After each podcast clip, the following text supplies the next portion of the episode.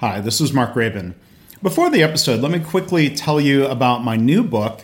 It's titled Measures of Success. It's a book that will help you react less to your performance metrics, every up and down in those. It'll help you lead better. It'll help you improve more. So you can learn more about the book by going to www.measuresofsuccessbook.com, or you can search Amazon. It's available as a print book, a Kindle book. It's available through Apple Books. I hope you'll check it out. Hi, this is Mark Raven. If you like this podcast, you might realize I have a blog, leanblog.org.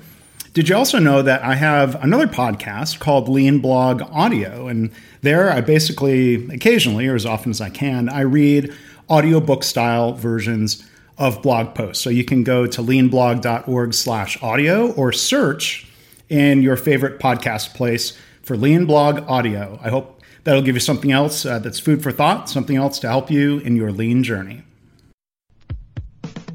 Welcome to the Lean Blog Podcast. Visit our website at www.leanblog.org. Now, here's your host, Mark Graben. Hi, this is Mark Raven. Welcome to episode 301 of the podcast. It's February 20th, 2018. This podcast is sponsored by Cardinal Health. Joining me again today is Joe Swartz, my friend and co-author of our books Healthcare Kaizen and the Executive Guide to Healthcare Kaizen. He also contributed a chapter to the book Practicing Lean, and he's co-author of the book Seeing David in the Stone. And today we're talking about the theme of Champions of Change, as I've been writing about for Cardinal Health. Joe was previously the guest in episodes 187 and 299. Recently, when he joined me, Joe talked about 10 years of Kaizen and continuous improvement at Franciscan and the evolution of their approach to lean and improvement over time. Joe is the administrative director of business transformation for Franciscan Health System in Indiana. And I hope you enjoy this conversation. Joe will share thoughts about how he defines a champion of change and examples of champions of change he's worked with in supply chain improvement initiatives. If you'd like to learn more and find links to the things I've mentioned here, you can go to leanblog.org/301. You know, I've been writing a couple articles that are sponsored by Cardinal Health on the theme of champions of change. You know, one of those articles shared some stories from your work and Franciscan and your colleagues there. But you know, in a nutshell, I mean, what does the phrase champion of change mean to you? How would you define a champion of change? I was thinking back on some of those big changes we made, and it often came down to one or two people that stepped up. Had a big effort in the emergency room, and we changed everything except the doctor processes. The doctors just, you know, as long as you change, nursing should change, but we shouldn't change. And spent a lot of time trying to convince them on a few different things. And I took a number of the physicians on a trip to another hospital system so they could see what they've done.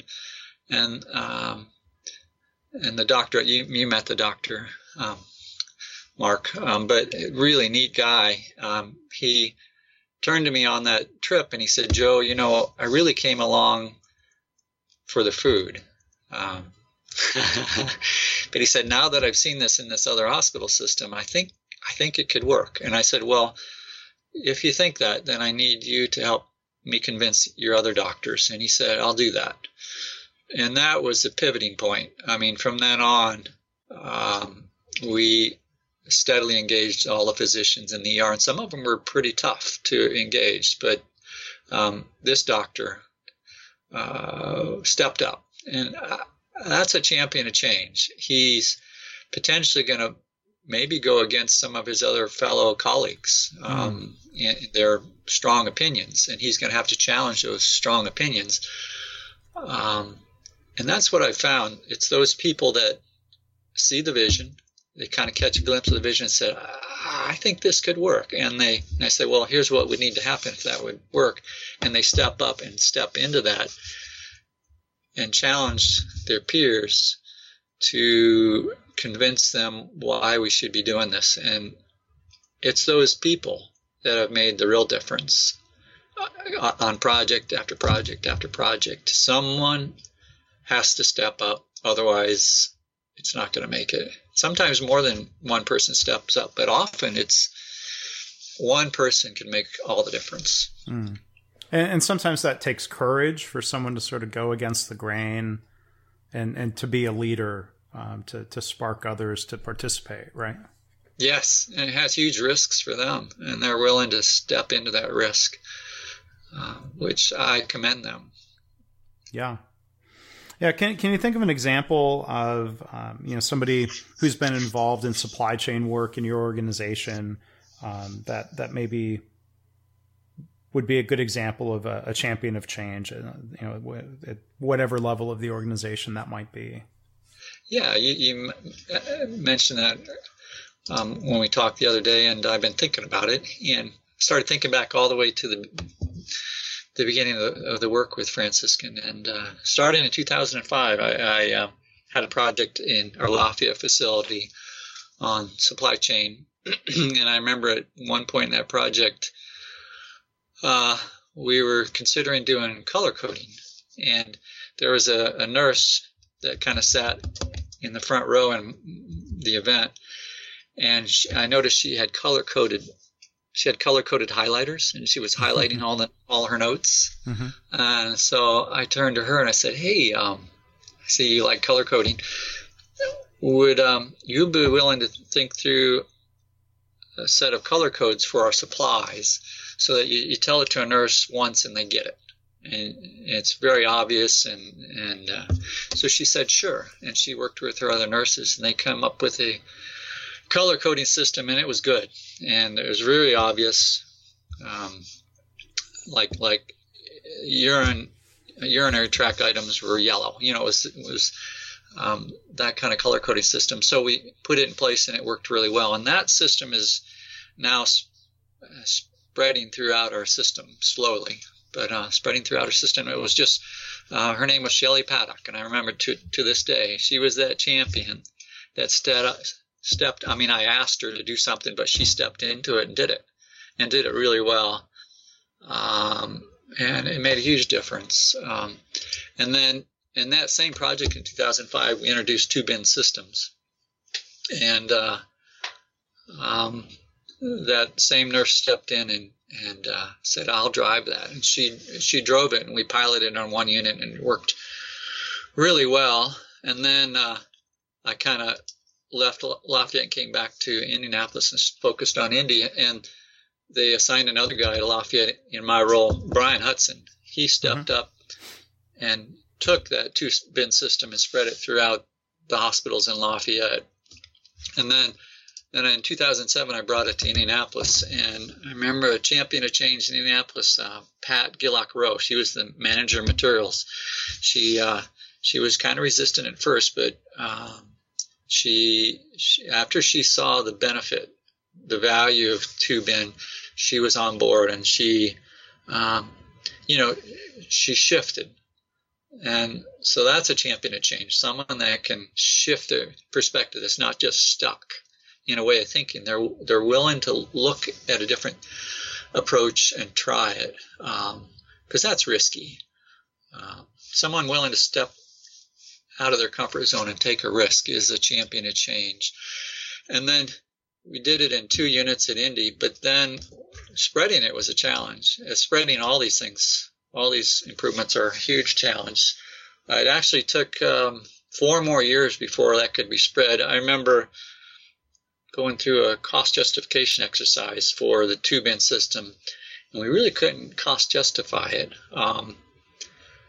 It would lower inventory levels, so our holding costs would be lower, but it was only, when I calculated it out, it was only, we're going to do 10 more units, it was only $3,000 a year that it would save us, and it would cost us about $3,000 per nursing unit to put in two bin system, because you had to change the shelving, you had to change all the little bins so that you had one bin behind another. And then even when you considered outdated supplies and stockouts and the search time for nurses and even the supply tech, we needed less of a supply tech, but it wasn't a whole person. It was just a partial. So it was one of those, wouldn't fall to the bottom line today. Someday down the road it might. So it was really hard to cost justify. And at the time I was working for the COO, who was a CPA, and he kind of looked at me after I pitched my proposal, and he said, "Joe, I think you've got more important things to work on." But it was one of the, it's, you know, two bin system is more robust. It's more stable than what they had. They had a PAR level system. PAR level is stands for periodic automatic replenishment. Mm-hmm. And it's really the max, you know, max min. It's really the max amount. And what they'd have is they'd have a supply person go up every day, and they were supposed to count every single supply item in every single unit and replenish up to the max every single day.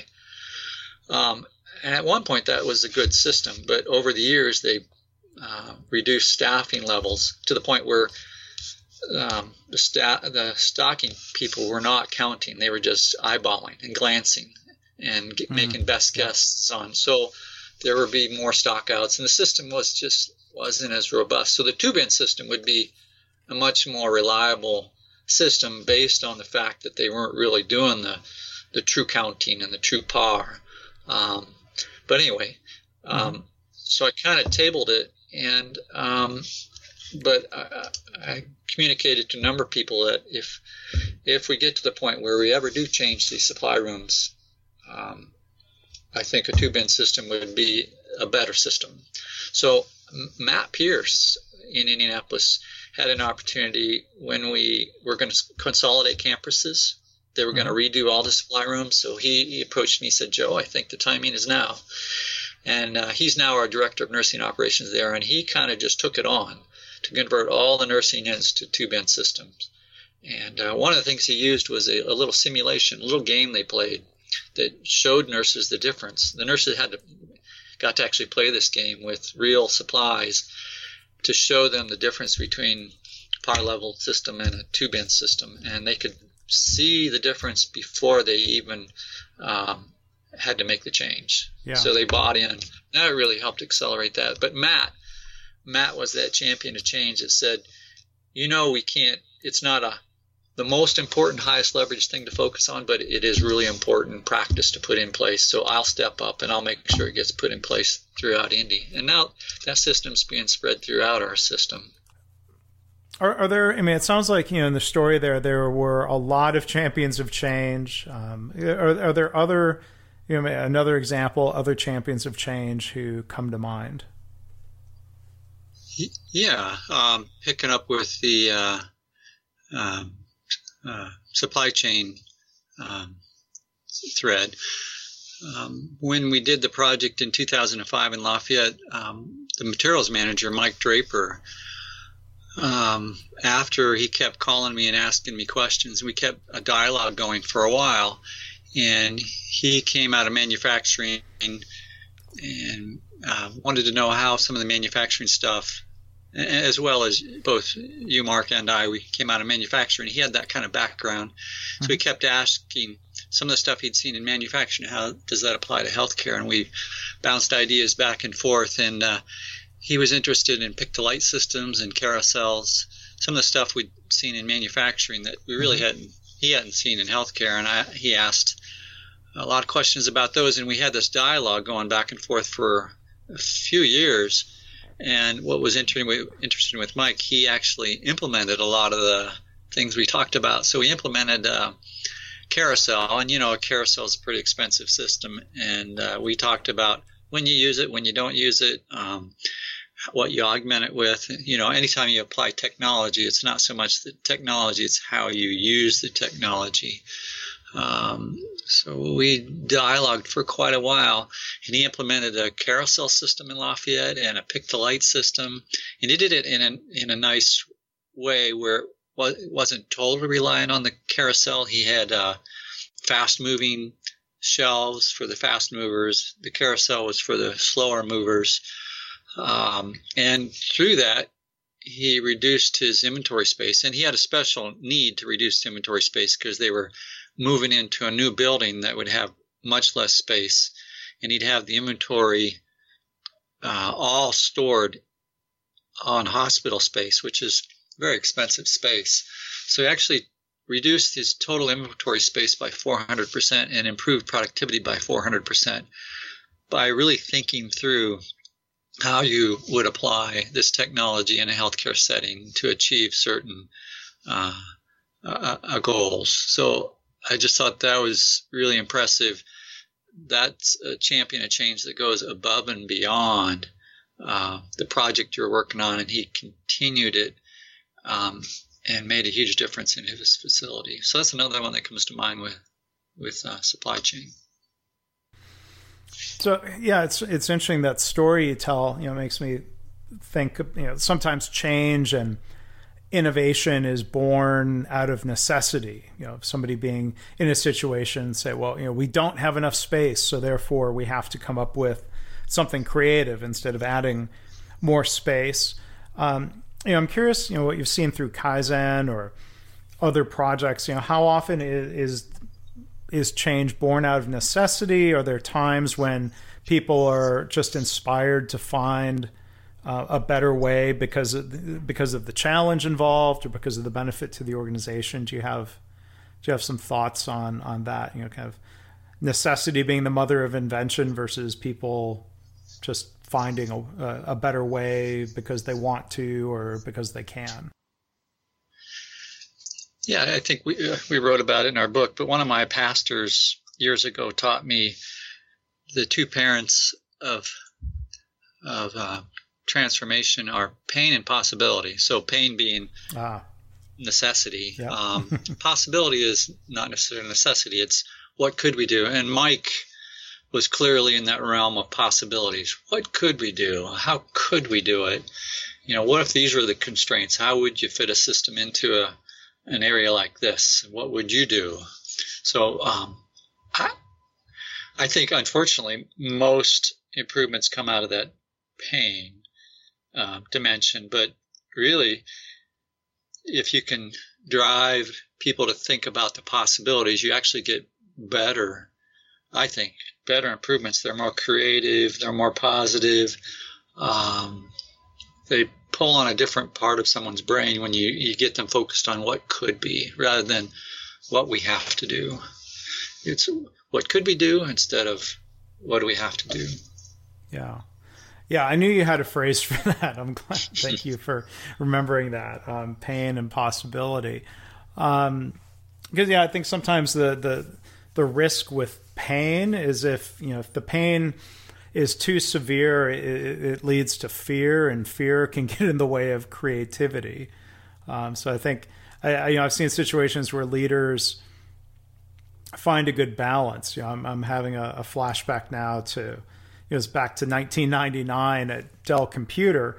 You know, executives decided they were going to build a new factory, and unlike the other factories, this one was going to have no materials warehouse. Now, go figure out how to make that work. I mean, that was, you know, they created a situation where there was a lot of necessity, and, you know, thankfully there was a team of people who had enough time to figure out how to make that work. So, I mean, it's you know, there was necessity, and at the time there were a lot of people who thought the leaders were overreaching. You know, there were people who were pointing out this seemed like an impossibility instead of a possibility. But you know, they made it clear there was no going back, and the team had to figure out a way. But you know, I think there's times where you know, if somebody sets an unrealistic goal.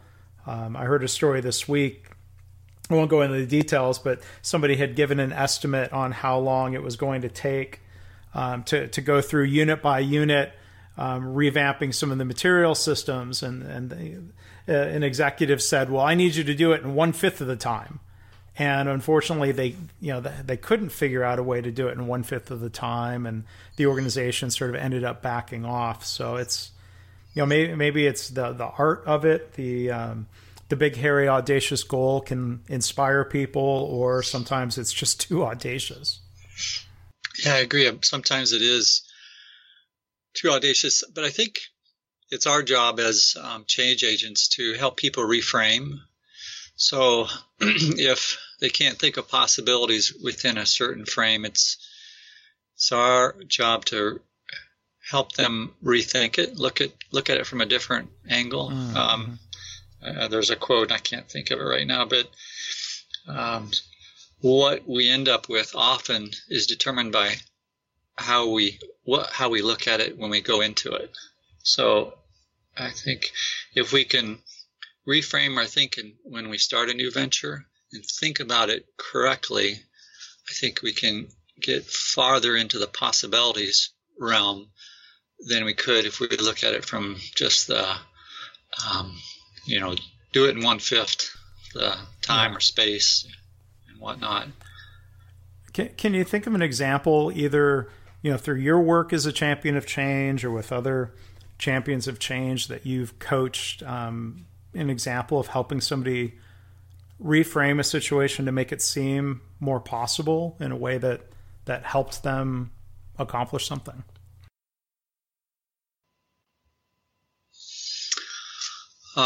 One comes to mind, but I'm sure if I think about it, there'll be a bunch more. But I remember in the ER work,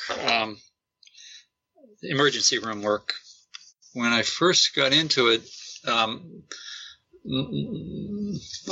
we were trying to reduce time and dramatically reduce the time that our customers sit waiting in an ER. And when I first started pitching that, the caregivers thought if we reduce time, it's going to reduce quality. Mm. So I had to reframe that into the goal is not to reduce time, it's to reduce all the unnecessary waiting time for our customers, and not to do things in a shorter, not to do things that take 5 minutes and 2.5 minutes. It's just to cut out all the unnecessary wasteful delays in the process. And so when they had this new frame to look through, they saw different possibilities than they didn't. Before, they were looking at the things they do. Mm. And when they looked at this other direction, they saw not what they were doing, but they saw the customer. They looked at the customer's perspective and all the waits and delays they went through. Also in that emergency room work, at one point we were going to change how nurses practice. Before, they would see a patient and carry through with that patient all the way to the end until they're either discharged or admitted. And with the nurses, we were going to break that up into small bite-sized chunks. So we had a intake nurse do just the intake. Then we'd have a procedure nurse just do the procedures. And a number of the longtime nurses objected to that because it was not the nursing practice they were used to, where they saw a patient all the way through.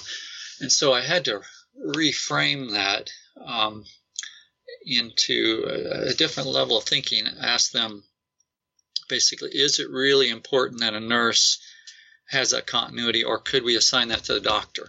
Would it be better to have the doctor have that continuity if we had to choose? And of course they would say, well, yeah, if we have to choose, it'd be better to have the doctor have that continuity throughout the process. So convince them that the doctor would have that continuity through the process and they wouldn't necessarily need to.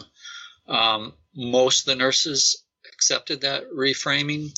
I think it was 2 or 3 nurses decide they didn't still like it, and they would not work in this new process. They elected to work in the other processes we had 2 processes in the ER. The ones that walkie-talkies had a fast track kind of process, and the patients that needed a bed would get a room. So they elected to work just in those part of the process where patients get a room the whole time, so which was fine. But I was able to reframe it for most of our nurses to where they accepted that, and then they tested it and realized it was a better way of doing things. So I think we end up doing it a lot, and it's a good practice to get into, is helping people see a different perspective on things. And often I do that regularly, trying to look for different perspectives so I can see perspectives of a lot of the people involved. So I know questions, I can anticipate questions and approaches and whatnot. Right. Yeah, I think one other thing I've seen that can help is helping reframe things back to the patient perspective. You know, there are times when, I think, of working with teams and you're identifying how the work is being done, or their inconsistencies or their opportunities. And, you know, within a team, somebody might say, hey, you know, I have a better way of doing whatever the work might be. I have a better way. And somebody else might say, well, you know, but no, I like my way. It works for me. And, you know, I think there's sort of a gentle way of bringing up that, a more polite way of saying it's not all about you. That, you know, if we think about the patient, which works best for the patient, can sometimes refocus people and say, well, yeah, you know, you're right. And, you know, and there's constructive ways of bringing that up, of you know, kind of reminding people of the alignment or the agreement that, you know, patient care, patient safety, patient waiting times, things like that are a priority. Kind of regaining that agreement and saying, okay, well, now, you know, how would you evaluate these different methods? And sort of trying to make it less about them giving up a way that works for them and more about them discovering and choosing to do things differently in a way that's, let's say, better for the patient. I agree. And the fortunate thing is, in healthcare, most of our employees are patient-centric and patient-focused, mm-hmm. and it doesn't take much to recenter them back on the patient and the customer. Yeah. But sometimes you're right. They get off and they forget why they got into healthcare, and it mm-hmm. They get focused on themselves. So anytime you can do what you're talking about is huge. Yeah, and I wouldn't fault the individuals for ending up in that situation. You know, I think a lot of times leaders, and this is one thing that's been great about what I've seen visiting a Franciscan is, you know, I think leaders do play a role in continually reinforcing values and mission. And I think a lot of times, you know, in other organizations, when people are just struggling to get by, if they're not getting the same type of support, if they're overworked, work is too difficult, they're not being engaged in Kaizen, I think it's understandable why people sort of retreat into that mode of saying or thinking, well, it works okay for me. Because you're right, you know, people in healthcare, a lot of great people are sometimes in challenging circumstances. So I appreciate you bringing that up. But, well, Joe, you know, I really appreciate you taking time to share some reflections on, you know, 10 plus years of Kaizen, you know, not just, you know, where you started in Central Indiana, but as it spread and broadened throughout the Franciscan Health System. So thank you so much for sharing some of that today. Do you have a final thought that you might want to leave the listeners with? Oh, no, I'm just grateful for you, Mark. Thanks for, it's always great to talk to you, and I learned so much from you. Likewise. And I'm just so appreciative that you would include me on your call today. Well, thank you. And I hope we'll be able to do another podcast. I know I'll talk to you and see you soon, but for the podcast listeners, we'll do one again, I hope. So thanks again for joining us. Thanks, Mark. Thanks for listening. This has been the Lean Blog Podcast. For Lean news and commentary updated daily, visit www.leanblog.org. If you have any questions or comments about this podcast, email mark@leanpodcast@gmail.com.